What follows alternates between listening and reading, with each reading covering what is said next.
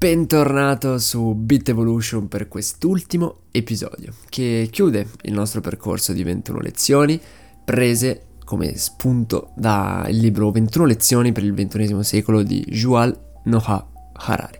È stato un lungo percorso in cui mi sono divertito moltissimo a discutere con voi di tantissimi argomenti estremamente interessanti, tecnologici a volte, filosofici molte altre, ma che alla fine hanno il solo scopo di sviluppare un minimo livello di pensiero critico nei confronti di quello che ci circonda, di quello che abbiamo passato e di quello che poi verrà.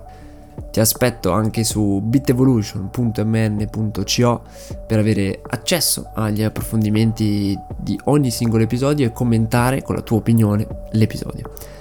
Partiamo quindi subito con la nostra sigla. Welcome on board on Bit Evolution. Partirei con un'ultima citazione del libro che dice così. Quando la tecnologia è migliorata sono accadute due cose. Primo, quando i coltelli fatti di selce si sono evoluti in missili nucleari è divenuto più rischioso destabilizzare l'ordine sociale.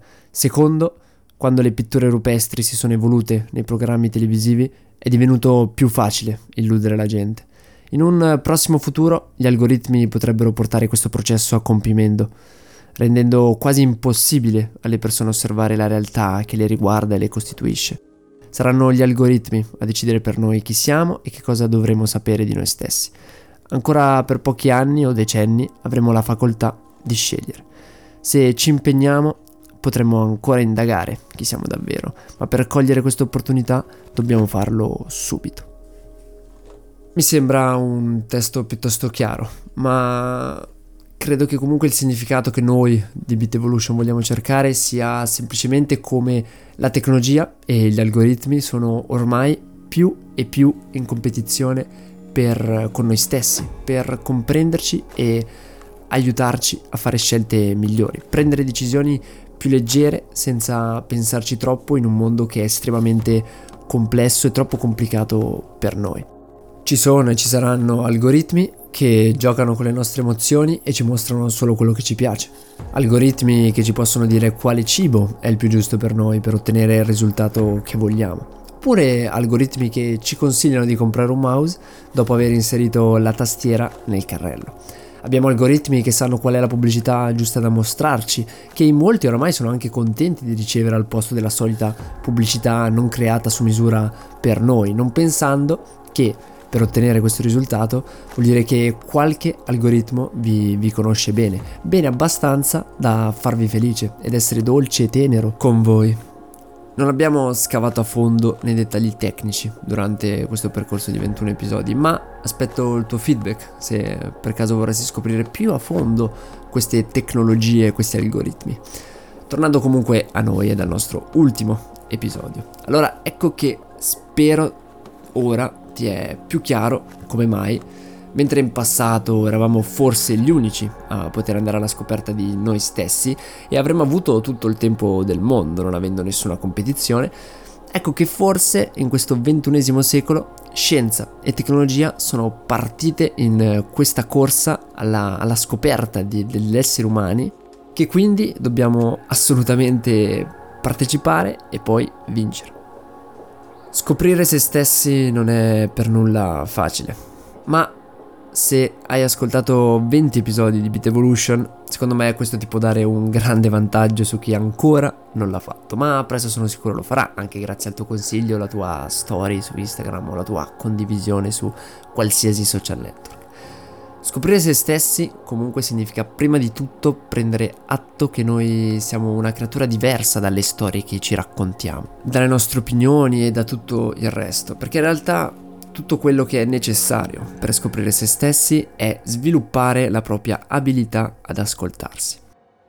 La via maestra per questo obiettivo è la meditazione e nonostante vorrei essere, vorrei essere chiaro, questo comunque non è assolutamente l'unico metodo per riconnettersi con se stessi, è sicuramente però uno dei più potenti e con più sfumature rispetto agli altri.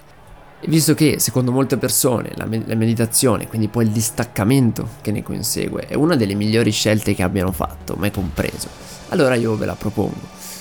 Ma come dicevo, lo stesso è possibile ottenerlo facendo sport, soprattutto perché molti atleti che ho conosciuto hanno una completa consapevolezza della loro mente e del loro corpo.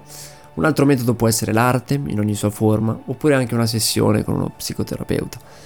Ci sono molti modi per staccarsi dalla nostra realtà immaginaria e tornare a concentrarsi su noi stessi. Ma la grande differenza tra tutti questi metodi che vi ho citato e la meditazione è che la meditazione ci fa anche abbandonare quel senso di io autentico interiore, che forse forse si tratta anch'essa solo di un'ennesima storia che non ha niente a che vedere con, con la realtà. Quindi, parliamo di meditazione e sono sicuro che molti di voi non ne sono a conoscenza, che esistono tante, ma non tantissime, eh, ma sicuramente molte ricerche sulla meditazione. Soprattutto ci sono diversi tentativi di classificare tutte queste diverse tipologie di meditazione e a mio parere il lavoro meglio riuscito è proprio da attribuire al trio di autori Dal, Lutz e Davidson, che vorrei prendere un paio di minuti proprio per introdurvi a questa classificazione, a questo mondo diciamo spirituale. Secondo questa classificazione noi possiamo dividere le meditazioni in tre grandi famiglie. La prima è chiamata Constructive Family ed è l'insieme di tutte le tecniche meditative che cercano di costruire qualcosa nella nostra mente, di dare forma a pensieri ben definiti. Di solito questa è la meditazione a cui noi occidentali siamo i più abituati, in quanto fa parte della nostra cultura da moltissimo tempo. Addirittura greci e romani praticavano questa famiglia di meditazioni, magari prima di una battaglia, no? per infondere coraggio tra i propri soldati. Come potete immaginare eh, non si tratta di tecniche meditative fatte con silenzio, gambe incrociate, ma in realtà sono piene di suoni, di parole, di immagini che cercano di imprimerci qualcosa nella nostra mente. La H del rugby, per esempio, è un altro esempio bello di constructive meditation. Ma queste meditazioni non riescono a farci andare alla scoperta di noi stessi. Ecco che allora abbiamo bisogno di un'altra famiglia di tecniche meditative, ovvero l'attentional family che raccoglie al suo interno una serie di meditazioni che mirano a migliorare la nostra attenzione. L'obiettivo di una sessione di, med- di meditazione di, di questo tipo è quello di concentrare la propria attenzione su qualcosa di specifico, un particolare stato mentale o una ripetizione di un mantra.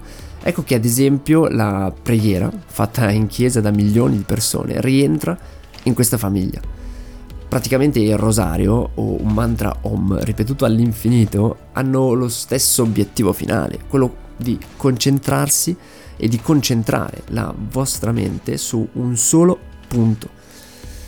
E magari questo può aiutare, chiaramente, a, può aiutare a rilassarsi, a sentirsi meglio, a essere anche più concentrati poi nella nostra vita quotidiana. E vi posso dire, sono molto sicuro che, che funziona.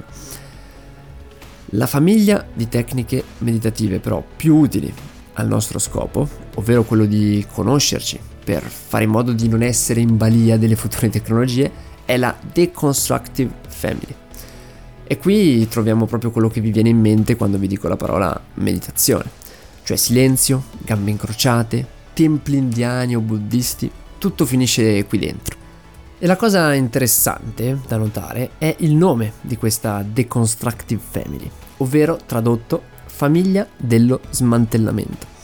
Ovvero l'obiettivo della meditazione, qui ad esempio faccio l'esempio del Vipassana per chi la conosce, è quello di osservare, accogliere e eliminare il superfluo, con l'obiettivo finale praticamente che arriva senza sforzi di smantellare il nostro io interiore, che rimane una delle storie più radicate in noi stessi, che anche quando ci allontaniamo da tutte le altre incredibili storie che ci circondano e ci danno senso, ecco che lui rimane. Ma il problema è che non è che rimane, perché come avevo detto non dobbiamo scappare da queste storie, ma il problema è che è difficile rendersene conto, che quindi non è altro che una, una, storia che ci cerca di dare un senso e un, un'identità piuttosto che in realtà qualcosa che esiste nella realtà fisica. Perché alla fine, se ci pensate, noi siamo solo atomi. La scienza ci dimostra che siamo atomi, molecole e che non esiste un grande senso dietro a tutto questo. Tra l'altro, quindi anche il nostro libero arbitrio, quella cosa che ci permette di fare le scelte che vogliamo, se lo prendiamo e lo analizziamo, cosa troviamo? Siete sicuri che voi siate liberi di amare chi vogliate? liberi di scegliere cosa desiderate per la vostra vita? Probabilmente no. Noi siamo solo liberi di scegliere se assecondare questi desideri che appaiono da soli oppure no. L'obiettivo quindi della meditazione vipassana è quello di andare ad indagare quali sono questi desideri, dove nascono, che sensazioni ci fanno provare. Tutto per conoscere meglio noi stessi ed evitare quindi che alcuni di questi desideri possano esserci indotti da qualcun altro, molto probabilmente in futuro da un algoritmo. E quindi rendercene conto e agire di conseguenza. Quindi, in pratica, detta così, secondo me questa meditazione, anche se potrebbe sembrare magari un po' complessa o soprattutto pallosa, diciamo, Sembra comunque piuttosto semplice da applicare perché alla fine mi siedo in una stanza tranquilla, chiudo gli occhi e poi mi concentro sul, sul mio respiro, nient'altro.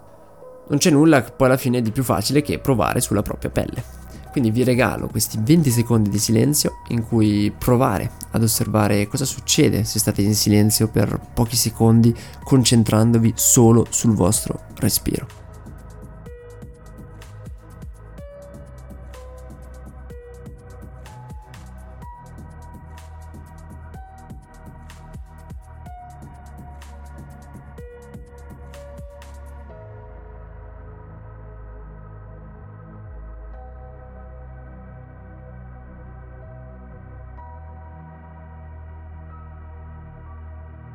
Per ognuno è diverso, ma la maggior parte delle persone si trova a disagio nel silenzio e la nostra mente cerca di colmare questo vuoto facendo partire un'enormità di pensieri.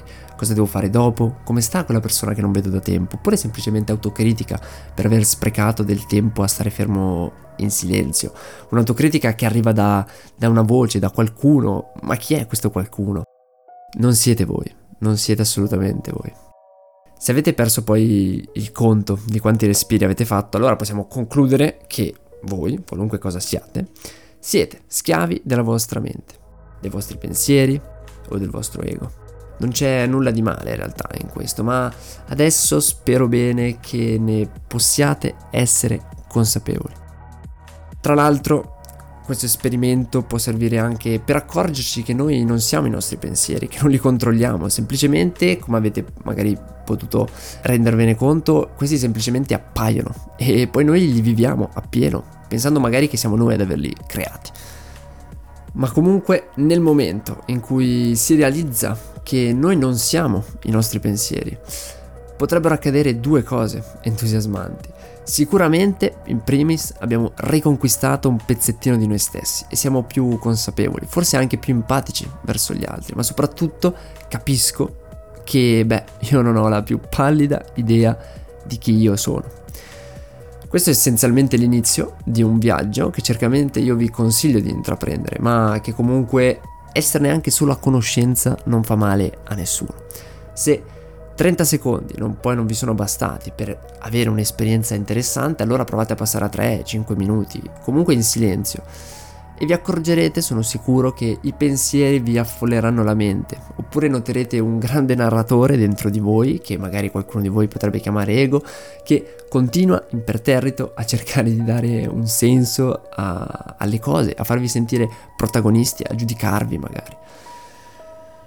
Per concludere, noi abbiamo seguito passo passo il libro di Yuval Noah Harari, dove si parla di 21 lezioni per il XXI secolo che colpiscono vari aspetti del mondo per poi concludere con il più importante consiglio di tutti, ovvero conosci te stesso, conosci te stesso il più possibile in qualsiasi modo possibile in qualsiasi modo sia il più adatto per te. Come Arare anch'io poi alla fine ho scelto e mi sono avvicinato alla meditazione che mi ha guidato dentro periodi di buio e sono sicuro sia stata un'ottima scelta per imparare prima di tutto, come abbiamo detto, a conoscere meglio me stesso, a non riconoscermi dentro idee o emozioni e rimanendo sempre consapevole di essere qualcos'altro, qualcosa di più, che magari è privo di senso e perciò non al centro dell'attenzione, ma con molto molto più valore. Poi vabbè, fallisco miseramente come tantissimi nel tenere a bada il mio ego e molto spesso fallisco anche in molti altri aspetti, ma quello che si cerca alla fine non è la perfezione, è solo l'avvicinarsi a una versione migliore di noi stessi.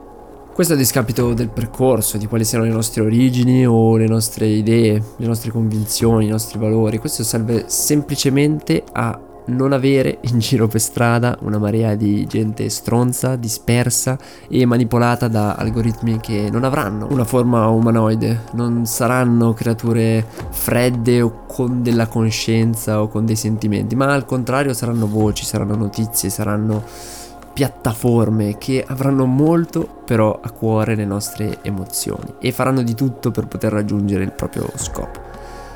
Spero che con tutte queste puntate non eh, vi abbia fatto diventare tecnofobici, ma abbiano solo stimolato la vostra curiosità a conoscere meglio questi algoritmi, per usarli al meglio e allo stesso tempo abbia anche stimolato la vostra curiosità verso, verso voi stessi, verso la domanda io chi sono. Non eh, perdetevi poi i prossimi episodi con l'episodio speciale del prossimo mercoledì su Bit Evolution.